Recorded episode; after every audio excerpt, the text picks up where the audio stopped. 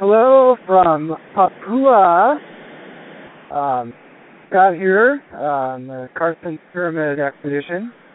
Things were going pretty well.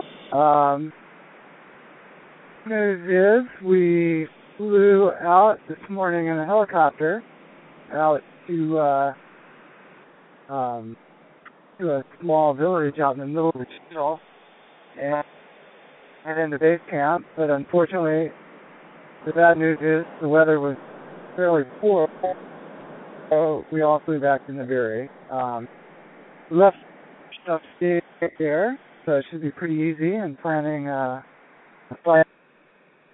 I didn't have a, another go. Uh, a flying discount. okay, flying over the uh, the jungle.